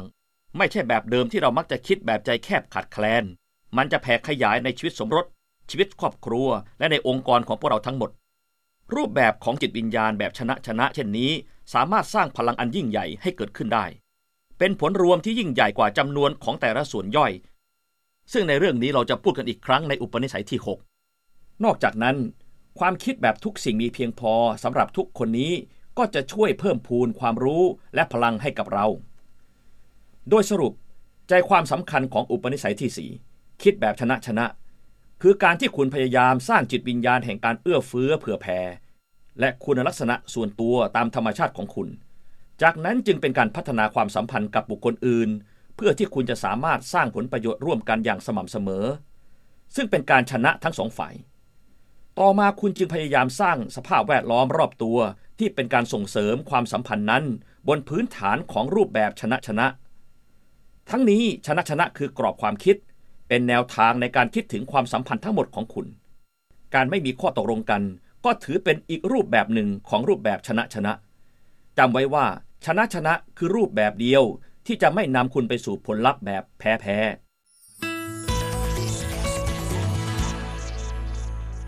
อุปนิสัยที่ 5 เข้าใจผู้อื่นก่อน แล้วจึงให้ผู้อื่นเข้าใจเรา ใจความสำคัญโดยรวมของอุปนิสัยที่ 5 อยู่ในคำสองคำนี้คือ เข้าใจผู้อื่นก่อน แล้วจึงให้ผู้อื่นเข้าใจเรา แต่คนส่วนใหญ่มักจะทำตรงกันข้ามกับสองคำนี้เสมอ จริง ๆ แล้วให้ลองสังเกตนิสัยของตัวคุณเองดู คุณต้องการให้ผู้อื่นเข้าใจคุณ ก่อนที่คุณจะเข้าใจผู้อื่นใช่ไหม คนส่วนใหญ่มักจะมีแนวโน้มในการฟังเพื่อให้ได้คำตอบ ไม่ใช่ฟังเพื่อทำความเข้าใจ นี่คือสิ่งที่เกิดขึ้นทั่วไปกับเราทุกคน ในการสนทนาและการติดต่อสื่อสาร โดยส่วนมากมีเพียงความต้องการอย่างเดียวก็คือ ให้ผู้อื่นเข้าใจเรา ทำไมจึงเป็นเช่นนั้น เพราะนั่นเป็นส่วนหนึ่งในความต้องการของมนุษย์ที่ต้องการได้รับความรักจากผู้อื่น เราต้องการมีชีวิตเพื่ออยู่ เพื่อรัก เพื่อเรียนรู้ และเพื่อสร้างตำนาน ความรักทำให้โลกใบนี้ดำเนินต่อไป และการรู้สึกว่าผู้อื่นเข้าใจเราก็เหมือนกับความรู้สึกว่าผู้อื่นรักเราเช่นกัน และทุกคนก็มีความรู้สึกต้องการในสิ่งนี้ แต่อย่างไรก็ตาม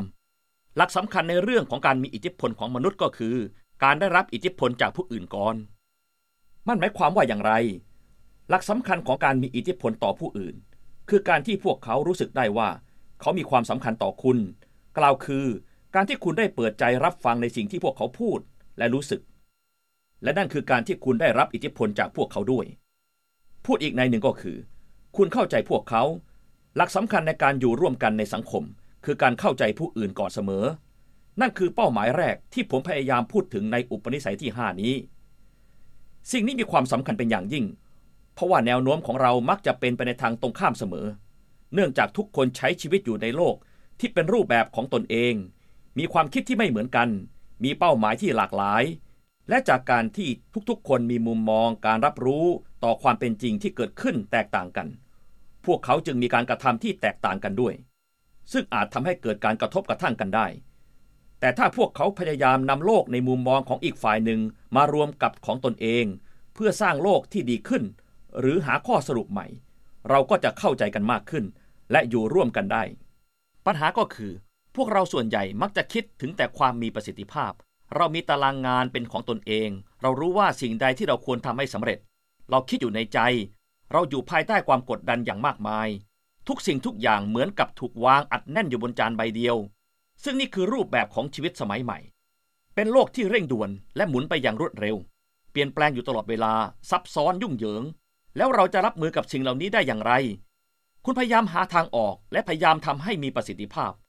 กำหนดตารางเวลาให้กับตนเองและทำตามนั้น แต่ปัญหาก็คือ เมื่อคุณมีแนวคิดถึงความมีประสิทธิภาพ คุณก็จะพยายามทำให้เกิดความมีประสิทธิภาพในการฟังเช่นกัน ดังนั้นคุณก็จะไม่ฟังเพื่อทำความเข้าใจอย่างแท้จริง ไม่ฟังอย่างเข้าอกเข้าใจ ความหมายคือ คุณไม่ฟังจากกรอบอ้างอิงของผู้อื่น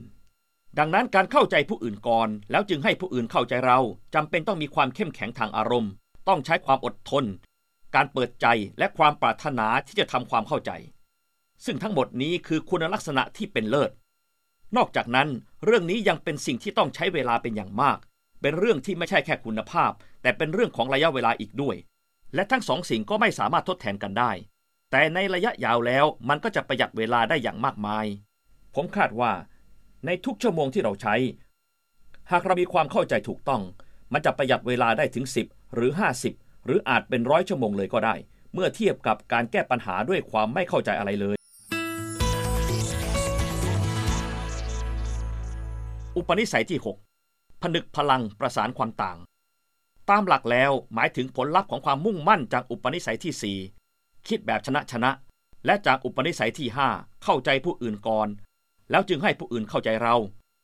เมื่ออุปนิสัยที่4และ5มีความมั่นคงแล้ว สิ่งที่เกิดขึ้นจะเป็นเอกลักษณ์และทรงพลังเป็นอย่างมาก คนเราจะเริ่มมีการติดต่อสื่อสารกันด้วยความจริงใจ มีการเปิดใจยอมรับซึ่งกันและกัน และความคิดใหม่ๆก็จะเกิดขึ้น ก่อกำเนิดเป็นพลังสร้างสรรค์ เป็นสิ่งที่เกิดขึ้นกับทั้งสองฝ่าย และเกิดขึ้นระหว่างพวกเขา เป็นการสร้างสรรค์ให้เกิดความเป็นไปได้ของทางเลือกที่สามซึ่งไม่ใช่รูปแบบของคำว่า ไม่อย่างนี้ก็อย่างนั้น ไม่ใช่การชนะแพ้ หรือแพ้ชนะ และไม่ใช่การปณีประนอม เพราะการปณีประนอมคือ1บวก1เท่ากับ1ครึ่ง แต่การผนึกพลังคือ1บวก1เท่ากับ 3 4 10 หรือ 50 รูปแบบเชิงลบของการผนึกพลัง1บวก1เท่ากับครึ่งหนึ่งก็มีเช่นกัน นั่นคือเมื่อความพยายามและพลังจำนวนมาก ถูกใช้ในสถานการณ์ที่มีความเป็นปฏิปักษ์ต่อกัน ในการสื่อสารที่มีความขัดแย้งและปกป้องตนเอง ซึ่งทำให้เกิดการสูญเสียพลังของบุคลากร องค์กร ชีวิตสมรส หรือครอบครัว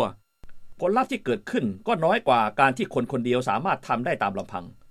ใครที่เคยผ่านประสบการณ์ที่มีความขัดแย้งอย่างต่อเนื่อง จะทราบดีว่าผลลัพธ์ที่เกิดขึ้นจะน้อยแค่ไหน ดังนั้นจงจำคำจำกัดความนี้ไว้ การผนึกพลังคือผลรวมของทุกส่วนที่มีความยิ่งใหญ่กว่าจำนวนของส่วนต่างๆ มารวมกัน ความหมายก็คือ ส่วนที่อยู่ระหว่างส่วนต่างๆ คือส่วนที่มีความสำคัญ การผนึกพลังหมายถึง การที่คุณสามารถสร้างผลผลิตบางอย่าง ที่ไม่เคยมีใครสามารถผลิตได้มาก่อน หรือเป็นสิ่งที่เพิ่มเติมจากสิ่งที่แต่ละคนสามารถผลิตขึ้นมาได้โดยลำพัง เหมือนกับการที่คนเรามีสองหูที่เชื่อมโยงกับสมอง ซึ่งเป็นส่วนที่ทำให้สามารถรับรู้ได้ถึงทิศทาง และถ้าหากขาดการเชื่อมโยงของทั้งสองส่วนนี้ คนเราก็ขาดการรับรู้ถึงทิศทางอย่างสิ้นเชิง และนี่คือ1บวก1เท่ากับ 3 นั่นเอง หาก1บวก1ของคุณได้ผลลัพธ์เท่ากับ 2 นั่นยังไม่ใช่การผนึกพลัง แต่เป็นรูปแบบของการค้า เหมือนกับการที่คุณได้เข้าไปในร้านเพื่อซื้อแก๊สและจ่ายเงินให้กับพ่อค้า คุณแค่ทำการค้าเท่านั้น ซึ่งไม่ใช่เป็นการผนึกพลัง เพราะการผนึกพลังประสานความต่าง คือการร่วมมือกันอย่างสร้างสรรค์ นั่นคือเมื่อ1บวก1เท่ากับ3 4 หรือ 10 ส่วนการผนึกพลังเชิงลบ ดังที่ผมได้กล่าวไปแล้วก็คือ สถานการณ์ที่มีการโต้แย้ง และเป็นปฏิปักษ์ต่อกันทำให้เกิดการสร้างผลลัพธ์ได้น้อยกว่า คนคนหนึ่งสามารถทำได้โดยลำพัง เนื่องจากมีการสูญเสียพลังงานจำนวนมากไปในทางที่ไม่ถูกต้อง หรือพูดอีกอย่างหนึ่งก็คือทำให้เกิดผลลัพธ์ที่ไม่เป็นไปตามที่คาดหวัง แนวคิดเดิมๆของคนที่มีความคิดแตกต่าง หรือมีความเห็นไม่ลงรอยกันก็คือ การประนีประนอม นี่เป็นสิ่งที่ผู้คนทั่วไปคิดว่าเป็นทางออกที่เป็นรูปธรรมที่สุดแล้ว เป็นสิ่งที่ควรกระทำและเป็นความหมายของคำว่าผนึกพลังในความคิดของพวกเขา แต่จริงๆ แล้วมันไม่ได้เป็นเช่นนั้น ถ้าคุณอยู่ในวัฒนธรรมที่มีความไว้วางใจกันต่ำการมีกรอบความคิดแบบนั้นก็สามารถเป็นจริงได้ แต่ถ้าคุณมีบัญชีออมใจกับผู้อื่น และมีความไว้วางใจสูง คุณไม่ต้องหาทางออกโดยการปณีประนอมเลย หลักการสำคัญของอุปนิสัยที่ 6 ผนึกพลังประสานความต่าง คือการให้คุณค่าในความแตกต่าง มันไม่ใช่การที่คุณต้องอดทน อดกลั้น หรือยอมรับเนื่องจากมีความแตกต่างกัน ไม่ใช่สิ่งที่ถูกบัญญัติขึ้นเพื่อให้เกิดการเคารพในความแตกต่าง แต่จริง ๆ แล้วเป็นการให้คุณได้เฉลิมฉลองกับความแตกต่าง คุณสามารถรู้ได้ว่าในความแตกต่างนั้นมีพลังสร้างสรรค์อยู่ภายใน และถ้าหากเราสามารถแสดงออกถึงความเข้าใจร่วมกันนี้ได้ ก็จะทำให้เกิดการปลดปล่อยพลังของจุดแข็งที่อยู่ในความแตกต่างอย่างแท้จริง ตราบเท่าที่วิสัยทัศน์ร่วม และระบบค่านิยมที่มีหลักการเป็นศูนย์กลางยังคงอยู่ ความแตกต่างเหล่านั้นก็จะก่อให้เกิดผลลัพธ์ที่ทรงคุณค่าได้เสมอ อย่างไรก็ตาม หากปราศจากจุดมุ่งหมายร่วมกัน วิสัยทัศน์ร่วม ค่านิยมที่มีหลักการเป็นศูนย์กลาง รวมทั้งความเห็นพ้องต้องกัน ก็จะส่งผลให้เกิดความวุ่นวาย และเกิดการผนึกพลังในเชิงไม่สร้างสารรค์ขึ้น อีกทั้งยังจะก่อให้เกิดการมีอคติต่อกัน และตัดสินผู้อื่นอย่างไร้เหตุผล หรือพูดอีกในหนึ่งก็คือ จะกลายเป็นการสร้างผลลัพธ์ที่ไม่พึงปรารถนา ด้วยเหตุนี้จึงจำเป็นต้องมีการยึดมั่นปฏิบัติในสามอุปนิสัยแรกอย่างซื่อสัตย์เนื่องจากทั้งหมดเป็นเรื่องของการพัฒนาจุดมุ่งหมายร่วมกัน ความหมายร่วมกัน และมีปณิธานร่วมกัน รวมทั้งการยึดมั่นต่อค่านิยมที่ได้กำหนดไว้อย่างเคร่งครัด ซึ่งจะทำให้ทุกคนมีความรู้สึกปลอดภัย และสามารถเปิดรับความเสี่ยงของการคิดแบบชนะชนะได้ ในขณะที่ยังคงไว้ซึ่งความสามารถในการควบคุมตนเอง พื่อพยายามเข้าใจผู้อื่นก่อน จากนั้นคุณก็จะได้เห็นพลังที่น่าอัศจรรย์ รวมทั้งการสร้างสรรค์วิธีการใหม่ ๆ ที่เราเรียกว่าทางเลือกที่ 3 ซึ่งจะเพิ่มพูนขึ้นหลายเท่าตัวจากความแตกต่างเหล่านี้ สิ่งเหล่านี้ไม่ใช่เพียงคำพูดสวยหรูในการให้คุณค่ากับความแตกต่าง แต่เป็นปัจจัยสำคัญยิ่งที่มีความถูกต้องสำหรับผู้ที่ต้องการแก้ไขปัญหาด้วยรูปแบบ และวิธีการใหม่อย่างแท้จริง และเพื่อให้เข้าใจธรรมชาติของปัญหาเหล่านั้นได้อย่างลึกซึ้ง จงผนึกพลังณวินาทีที่มีใครบางคนไม่เห็นด้วยกับคุณ ให้คุณฝึกตนเองโดยการพูดกับผู้นั้นหรือพูดในใจว่า ดีจังที่คุณมีความเห็นแตกต่างออกไป ผมต้องการที่จะเข้าใจ ช่วยอธิบายให้ผมเข้าใจหน่อยเถอะ คุณมีความเห็นที่ต่างกับผมโดยสิ้นเชิงเลย แต่ถ้าคุณยึดติดกับรูปแบบของการพึ่งพาตนเอง คุณจะไม่มีทางพูดว่า ดีใจจริง ๆ ที่เราเห็นต่างกัน ท้ายที่สุดคุณก็จะบอกให้พวกเขาคิดและทำอย่างที่คุณต้องการ ซึ่งนั่นเป็นการทำลายความสัมพันธ์ และคุณก็จะไม่มีทางก้าวไปสู่รูปแบบของการผนึกพลังอย่างแท้จริง ดีที่สุดที่คุณจะทำได้ก็คือการประนีประนอม แต่ที่แย่ที่สุดที่คุณจะได้รับก็คือการเป็นปฏิปักษ์ต่อกัน การโต้เถียง และรูปแบบด้านลบของการผนึกพลังที่หนึ่งบวกหนึ่งจะได้ผลลัพธ์น้อยกว่าหนึ่งเนื่องจากทั้งสองฝ่ายต้องสูญเสียพลังในการพยายามเอาชนะกัน แทนที่จะหาข้อตกลงร่วมกันในประเด็นปัญหาที่เกิดขึ้น เห็นไหมว่าเราไม่ได้มองโลกอย่างที่มันเป็นเลยแม้แต่น้อย แต่เรามองโลกแบบที่เราเป็น ดังนั้นเราต้องพยายามทำความเข้าใจก่อนเสมอ พวกเราส่วนใหญ่มักชอบคิดว่า เรามองโลกอย่างที่มันเป็นอยู่ และมองผ่านเลนของปัญญาและประสบการณ์ แท้ที่จริงแล้ว พวกเรากำลังมองผ่านเลนของเงื่อนไขที่ถูกกำหนดมา และกรอบอ้างอิงของเราเอง ซึ่งมาจากประสบการณ์ของเรา หรือระบบความคิดของเราเอง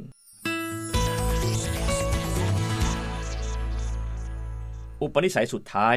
คืออุปนิสัยที่ 7 รับเลื่อยให้คมอยู่เสมอ เป็นอุปนิสัยของการเติมพลังชีวิต คุณเคยยุ่งอยู่กับการขับรถจนไม่มีเวลาเติมน้ำมันบ้างไหมครับ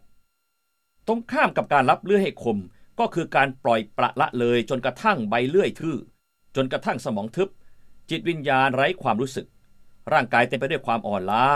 ทุกสิ่งทุกอย่างมีแต่สูญเสีย การรับเลื่อยให้คมก็คือการให้คำมั่นว่า ฉันจะเติมพลังชีวิตให้ตนเอง และใช้ชีวิตอย่างมีสมดุล สิ่งนี้คือแนวคิดพื้นฐานของการพัฒนาอย่างต่อเนื่อง การเรียนรู้อย่างต่อเนื่อง การได้รับผลที่ดีขึ้นตลอดไป อุปนิสัยที่ 7 คืออุปนิสัยที่มุ่งเน้นในเรื่องของความสามารถในการผลิต ซึ่งถ้าทำอุปนิสัยนี้ได้อย่างถูกต้องแล้ว ก็จะเป็นการเติมพลัง และพัฒนาอุปนิสัยทั้ง 6 ก่อนหน้านี้ เพราะว่าอุปนิสัยนี้ต้องใช้ความเป็นโปรแอคทีฟในระดับสูง รวมทั้งต้องมีความรับผิดชอบ และความคิดสร้างสรรค์ เพื่อเป็นการรับเลื่อยอย่างต่อเนื่อง แต่ปัญหาก็คือ อุปนิสัยที่ 7 คืออุปนิสัยของการใช้เวลาในพื้นที่สองซึ่งเป็นสิ่งสำคัญแต่ไม่เร่งด่วน นี่จึงเป็นสาเหตุว่าทำไมผู้คนมักจะละเลย จริง ๆ แล้วทุกอุปนิสัยล้วนอยู่ในตารางเวลาในพื้นที่สองทั้งนั้น มันมีความสำคัญทั้งหมด แต่ไม่เร่งด่วน และอุปนิสัยที่ 7 ซึ่งตามหลักแล้ว จะเป็นตัวทำให้อีกหกอุปนิสัยได้รับการเติมพลัง อุปนิสัยไม่ได้เกิดขึ้นเอง แต่เราต้องเป็นผู้ทำให้มันเกิดขึ้น ถ้าเราละเลย ชีวิตของเราก็จะยุ่งเหยิงทำสิ่งต่างๆ ยังไม่มีระบบระเบียบ ไร้ทิศทาง ชีวิตและองค์กรของเราก็ขาดความสมดุล เพราะเรามุ่งเน้นเพียงแค่มิติใดมิติหนึ่งเท่านั้น โดยพื้นฐานแล้วชีวิตของเราไม่อยู่สีมิติด้วยกันคือ มิติด้านร่างกาย ความคิด จิตวิญญาณ และความสัมพันธ์ ซึ่งเป็นด้านสังคมและอารมณ์ และต่อไปนี้คือความหมายของแต่ละด้าน ปกติแล้ว ในด้านร่างกายเรามักจะคิดถึงการเติมพลังเช่น การออกกำลังกาย ทานอาหารที่มีประโยชน์ และจัดการกับความเครียด เพื่อไม่ทำให้เราเจ็บป่วยสำหรับการออกกำลังกายนั้น กลายเป็นสิ่งที่ผู้คนในทุกสังคมตระหนักถึงความสำคัญ และผลกระทบที่มีต่อร่างกายของเรา นอกจากนี้มันยังมีผลกระทบอันสำคัญต่อมิติด้านอื่นๆ ทั้งด้านอารมณ์ สังคม และจิตวิญญาณ ส่วนในเรื่องของโภชนาการก็เช่นกัน เราควรให้ความสำคัญกับคุณค่าของอาหารมากกว่ารสชาติ ซึ่งคนส่วนมากก็รู้อยู่แก่ใจ แต่พวกเขาก็ยังทำไม่ได้ มาดูเรื่องของความเครียดกันบ้าง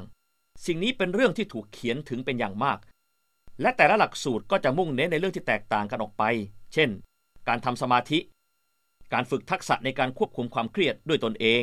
การออกกำลังกายและอีกมากมาย ผมคิดว่าทั้งหมดนี้เป็นเรื่องที่ดี แต่ผมขอแนะนำว่าการบริหารความเครียดที่ดีที่สุดที่ผมได้เรียนรู้มา ก็คือการสร้างความรู้สึกถึงความหมาย ความรู้สึกถึงเป้าหมาย และความรู้สึกถึงความซื่อสัตย์ต่อค่านิยมของตนเอง คุณฮานเซล ผู้เชี่ยวชาญระดับนานาชาติ เรื่องการบริหารความเครียดกล่าวไว้ว่า การได้ทำงานที่มีความหมายก่อให้เกิดความอิ่มเอมใจ ไม่ใช่ความกังวลใจ และความอิ่มเอมใจนี้ทำให้ระบบภูมิคุ้มกันแข็งแรงยิ่งขึ้น ลดภาวะความสุดโทรมของร่างกาย และเพิ่มพูนความสามารถโดยรวม ในการรับมือกับความจริงของชีวิต และผมก็เชื่อด้วยว่า จิตสำนึกอันเต็มไปด้วยความกังวลใจหรือความเครียด ซึ่งถูกคุกคามครั้งแล้วครั้งเล่า จะส่งผลร้ายมากกว่าความเครียดที่มีเวลาสิ้นสุด เช่นจากการประชุมหรือจากงานที่ล้นมือ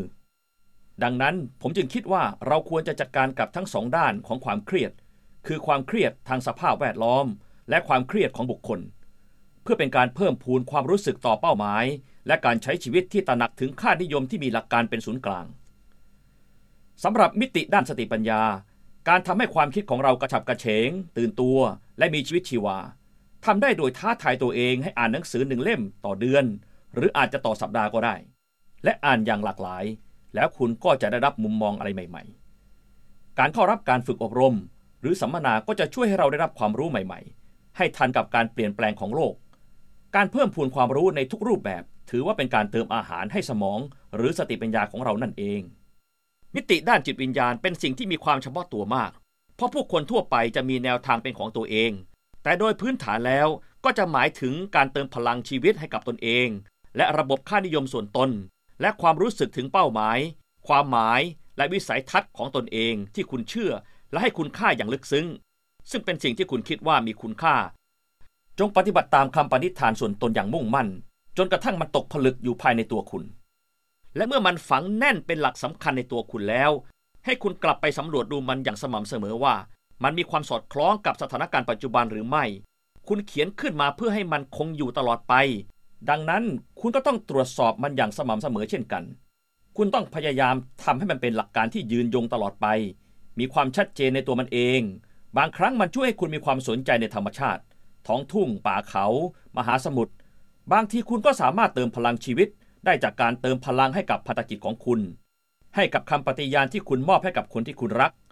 ให้กับสิ่งใดก็ตามที่มีความสำคัญสำหรับคุณ บางครั้งคุณก็สามารถเติมพลังให้กับจิตวิญญาณ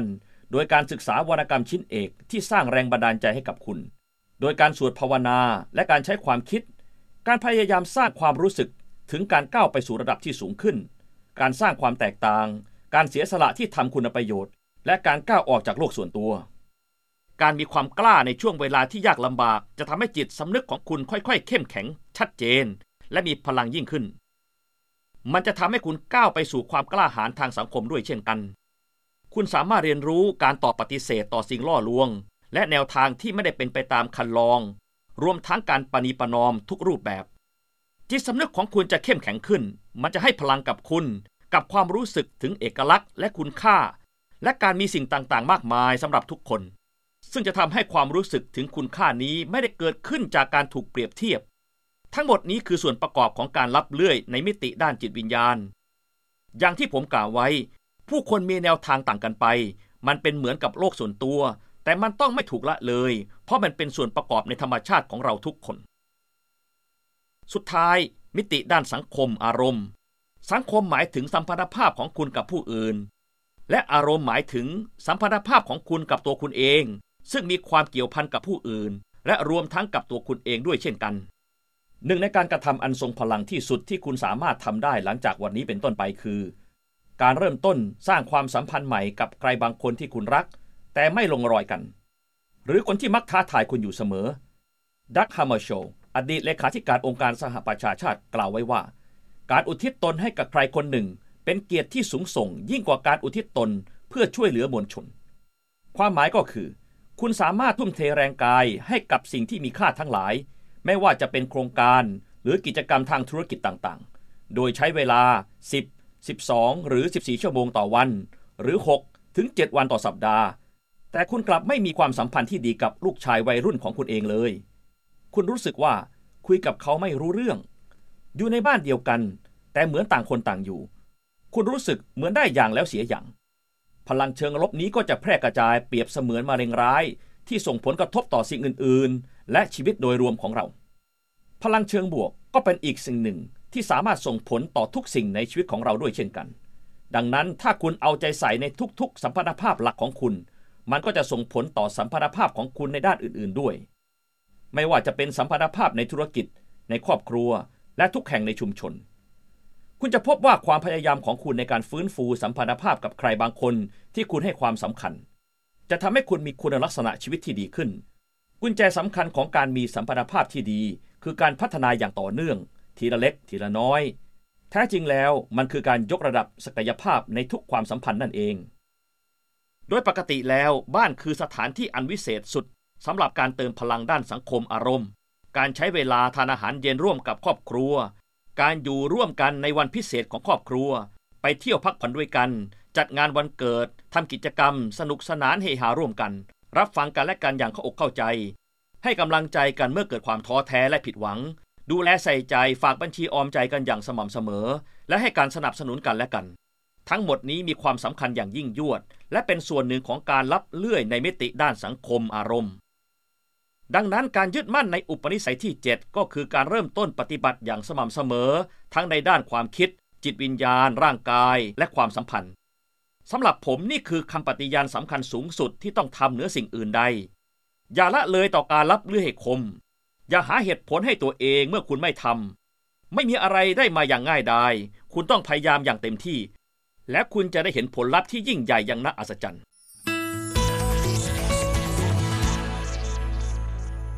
ขอให้ผมได้แบ่งปันความคิดและความท้าทายบางอย่าง เพื่อช่วยให้คุณสามารถปฏิบัติ และพัฒนาให้ดียิ่งขึ้นในอุปนิสัยเหล่านี้หนึ่งสิ่งที่สำคัญสูงสุดที่คุณสามารถทำได้ตอนนี้ก็คือ การเริ่มต้นแบ่งปันแนวคิดนี้ให้กับผู้อื่นได้ฟัง เพราะเมื่อคุณสอนหนึ่งคน คุณก็จะได้เรียนรู้เป็นสองเท่า เข้าใจได้ดีกว่าเดิม มันจะทำให้คุณมีความมั่นคงในการทำสิ่งที่คุณให้คำมั่นไว้ รวมทั้งจะช่วยขจัดสิ่งที่ผู้อื่นตีตราเกี่ยวกับตัวคุณ เพราะเขาเหล่านั้นเห็นคุณเติบโตขึ้น และเรียนรู้มากขึ้น พวกเขาจะมอบโอกาสใหม่ๆ ให้คุณได้เปลี่ยนแปลงดีขึ้นกว่าเดิม ดังนั้นเมื่อคุณสอนผู้อื่น และแบ่งปันสิ่งเหล่านี้ให้กับครอบครัว เพื่อนร่วมงาน และคนอื่นที่สนใจ นั่นแหละคือการเริ่มต้นของการเรียนรู้อย่างแท้จริง บางครั้งมันก็ช่วยให้คุณมุ่งเน้นที่อุปนิสัยใดอุปนิสัยหนึ่ง คุณไม่จำเป็นต้องพยายามเปลี่ยนแปลงทุกสิ่งในเวลาเดียวกัน อย่างไรก็ตาม คุณจะพบว่าอุปนิสัยต่างๆ นั้น มีการสอดประสานเกี่ยวเนื่องกัน ซึ่งไม่ว่าเมื่อใดก็ตามที่คุณเริ่มต้นลงมือปฏิบัติ หนึ่งในอุปนิสัยเหล่านั้นอย่างจริงจัง มันก็จะส่งผลต่ออุปนิสัยอื่น ๆ ทั้งหมด แต่ที่สำคัญก็คือ จงเริ่มต้นด้วยสิ่งสำคัญที่สุดสำหรับคุณจำไว้ว่าอย่ายอมแพ้ง่าย ๆ จงอดทนและพยายามเข้าไว้ คุณลักษณะที่เข้มแข็งไม่สามารถพัฒนาได้ในชั่วข้ามคืน เลือกที่จะใช้ชีวิตอยู่บนหลักการ อุปนิสัยทั้ง 7 อยู่บนพื้นฐานของหลักการที่ยืนหยัดอย่างมั่นคง ตลอดทุกยุคทุกสมัย แต่คุณจะรู้ได้อย่างไรว่ามันเป็นสากล ไร้ซึ่งการเวลาควบคุม และเป็นสิ่งที่พิสูจน์ได้ในตัวมันเอง ง่ายมากครับ คุณก็ลองคิดในทางตรงกันข้ามดูสิครับ จินตนาการถึงคนที่คิดว่ามีประสิทธิผลสูง แต่ไร้ซึ่งความรับผิดชอบ ซึ่งอยู่ในอุปนิสัยที่หนึ่งไร้วิสัยทัศน์ อุปนิสัยที่สองไร้ความซื่อสัตย์ อุปนิสัยที่สามไร้ความเคารพซึ่งกันและกัน อุปนิสัยที่สี่ไร้ความเข้าใจร่วมกัน อุปนิสัยที่ห้าไร้ความร่วมมืออย่างสร้างสรรค์ อุปนิสัยที่6ไร้ซึ่งการเติมพลัง อุปนิสัยที่7ผลลัพธ์จะเป็นอย่างไร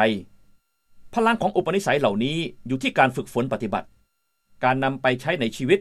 และปรับปรุงอย่างต่อเนื่องวันแล้ววันเล่า นั่นคือการมุ่งมั่นพยายามอย่างสม่ำเสมอ เราต้องทำให้อุปนิสัยและหลักการเหล่านี้อยู่ในทุกอนูของชีวิต แต่มันต้องใช้ความอดทนอย่างสูง ลองนึกถึงต้นไผ่ คุณจะไม่เห็นอะไรเลยตลอดระยะเวลา 4 ปี นอกจากเง่าและนอที่โผล่พ้นดินขึ้นมา คุณพยายามที่จะทำให้มันเติบโตขึ้น แต่คุณก็ยังไม่เห็นอะไรเปลี่ยนแปลง จนกระทั่งในปีที่ 5 คุณจึงได้เห็นต้นไผ่นั้นสูงขึ้นถึง 80 ฟุตอย่างรวดเร็ว เป็นการเติบโตเหนือพื้นดินที่ก่อนหน้านั้นการเติบโตก็มีเช่นกัน แต่อยู่ใต้ชั้นดิน ในเรื่องนี้มีความเหมือนกันมากเลยทีเดียว โดยสามอุปนิสัยแรกของชัยชนะส่วนตน จะเปรียบเสมือนส่วนที่อยู่ใต้ดิน แต่ส่วนที่อยู่เหนือพื้นดิน เปรียบได้กับอุปนิสัยที่ 4 5 และ 6 ผมแน่ใจว่าคุณจะได้เรียนรู้สิ่งดีๆ อีกมากมายจากอุปนิสัยเหล่านี้ อันที่จริงผมชอบคำคมของ T.S. Eliot ซึ่งเป็นผู้ให้ความหมายเรื่องของการเรียนรู้และสติจากส่วนลึกภายใน เขากล่าวไว้ว่า คนเราต้องไม่หยุดการสำรวจ และปลายทางแห่งการสำรวจนั้น คือจุดที่เราเริ่มต้น และรู้จักมันเป็นครั้งแรก ตอนนี้คุณเข้าใจแล้วใช่ไหมครับว่า คุณรู้จักอุปนิสัยเหล่านี้เป็นอย่างดี แต่สิ่งที่น่าตื่นเต้นก็คือ การเริ่มต้นผจญภัย ตราบชั่วชีวิตในการเรียนรู้ แบ่งปัน ซึมซับและใช้ชีวิตกับอุปนิสัยเหล่านี้ กระทั่งถึงจุดที่คุณสามารถสัมผัสประสบการณ์ แห่งผลลัพธ์ที่มีคุณค่าในชีวิตของคุณ ผมขอขอบคุณทุกท่านสำหรับการรับฟังเนื้อหาจากหลักสูตร 7 อุปนิสัยของผู้มีประสิทธิผลสูงนี้ ผมหวังว่าคุณจะได้เรียนรู้แนวทางที่จะสามารถช่วยให้คุณสร้างความมีประสิทธิผล และประสบความสำเร็จอย่างที่คุณต้องการ ผมมั่นใจว่าคุณทำได้ แต่จำไว้ว่าไม่มีอะไรได้มาอย่างง่ายๆ นี่ไม่ใช่สูตรสำเร็จที่จะเห็นผลในทันทีสำหรับตัวผมเองแล้ว แค่เรื่องพื้นฐานของเจ็ดอุปนิสัย ก็ทำให้ผมต้องใช้ความพยายามอย่างหนักเช่นกัน แต่มันก็เป็นความพยายามที่คุ้มค่าและเต็มไปด้วยความหมาย เพียงแค่เริ่มต้นด้วยการเอาชนะตนเองให้ได้ทุกวัน มันก็ทำให้ชีวิตของผมมีความหมายมากขึ้น เพราะว่าการใช้ชีวิตด้วยเจ็ดอุปนิสัยทำให้ผมสามารถสร้างตำนานชีวิตอย่างที่ผมต้องการ เพื่อตัวเองและคนที่ผมรัก ผมขอเชิญชวนให้คุณเข้าร่วมค้นหาความมีประสิทธิผลที่ยิ่งใหญ่ในครั้งนี้ และผมขอเอาใจช่วยทุกคน สวัสดีครับ เราหวังว่าคุณจะชื่นชอบ 7 อุปนิสัยสำหรับผู้มีประสิทธิผลสูง และได้รับความเข้าใจรวมทั้งแนวคิดใหม่ที่จะเป็นประโยชน์สำหรับตัวคุณและองค์กรของคุณ คุณสามารถรับทราบรายละเอียดเพิ่มเติมเกี่ยวกับหลักสูตรนี้ และหลักสูตรอื่น ๆ ของบริษัทแพคกริมกรุ๊ปได้ที่ www.pacgrimgroup.com หรือสอบถามข้อมูลได้ที่หมายเลขโทรศัพท์ 02 728 0200